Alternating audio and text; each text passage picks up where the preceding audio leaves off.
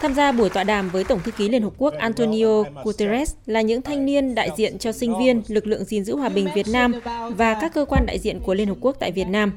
Các đại biểu thanh niên đã nói lên sự quan tâm của thế hệ trẻ với nhiều lĩnh vực như y tế, giáo dục, khí hậu, sứ mệnh gìn giữ hòa bình bằng những câu chuyện và trải nghiệm của mình. Tổng thư ký Liên Hợp Quốc đã chia sẻ những quan điểm về từng chủ đề cùng thanh niên Việt Nam. Ông bày tỏ ấn tượng trước nỗ lực của Việt Nam khi triển khai chiến dịch tiêm chủng vaccine ngừa COVID-19 hiệu quả, khẳng định Việt Nam là quốc gia có bề dày lịch sử trong đấu tranh giành độc lập và phát triển đất nước, nên thế hệ trẻ Việt Nam có thể mang những kinh nghiệm đó giúp các dân tộc khác vượt qua những thách thức.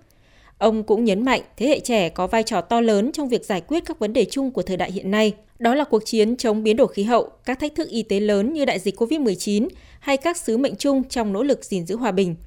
Ông đã dùng từ đoàn kết như một lời kêu gọi và truyền cảm hứng cho thế hệ trẻ và thanh niên Việt Nam. Chúng ta đang đối mặt với rất nhiều thách thức trong thế giới hiện nay như là dịch bệnh, biến đổi khí hậu hay là bất bình đẳng. Trong bối cảnh đó, chỉ có một cách để vượt qua thách thức, đó là phối hợp cùng nhau, hợp tác cùng nhau thông qua sự đoàn kết để tạo nên sức mạnh.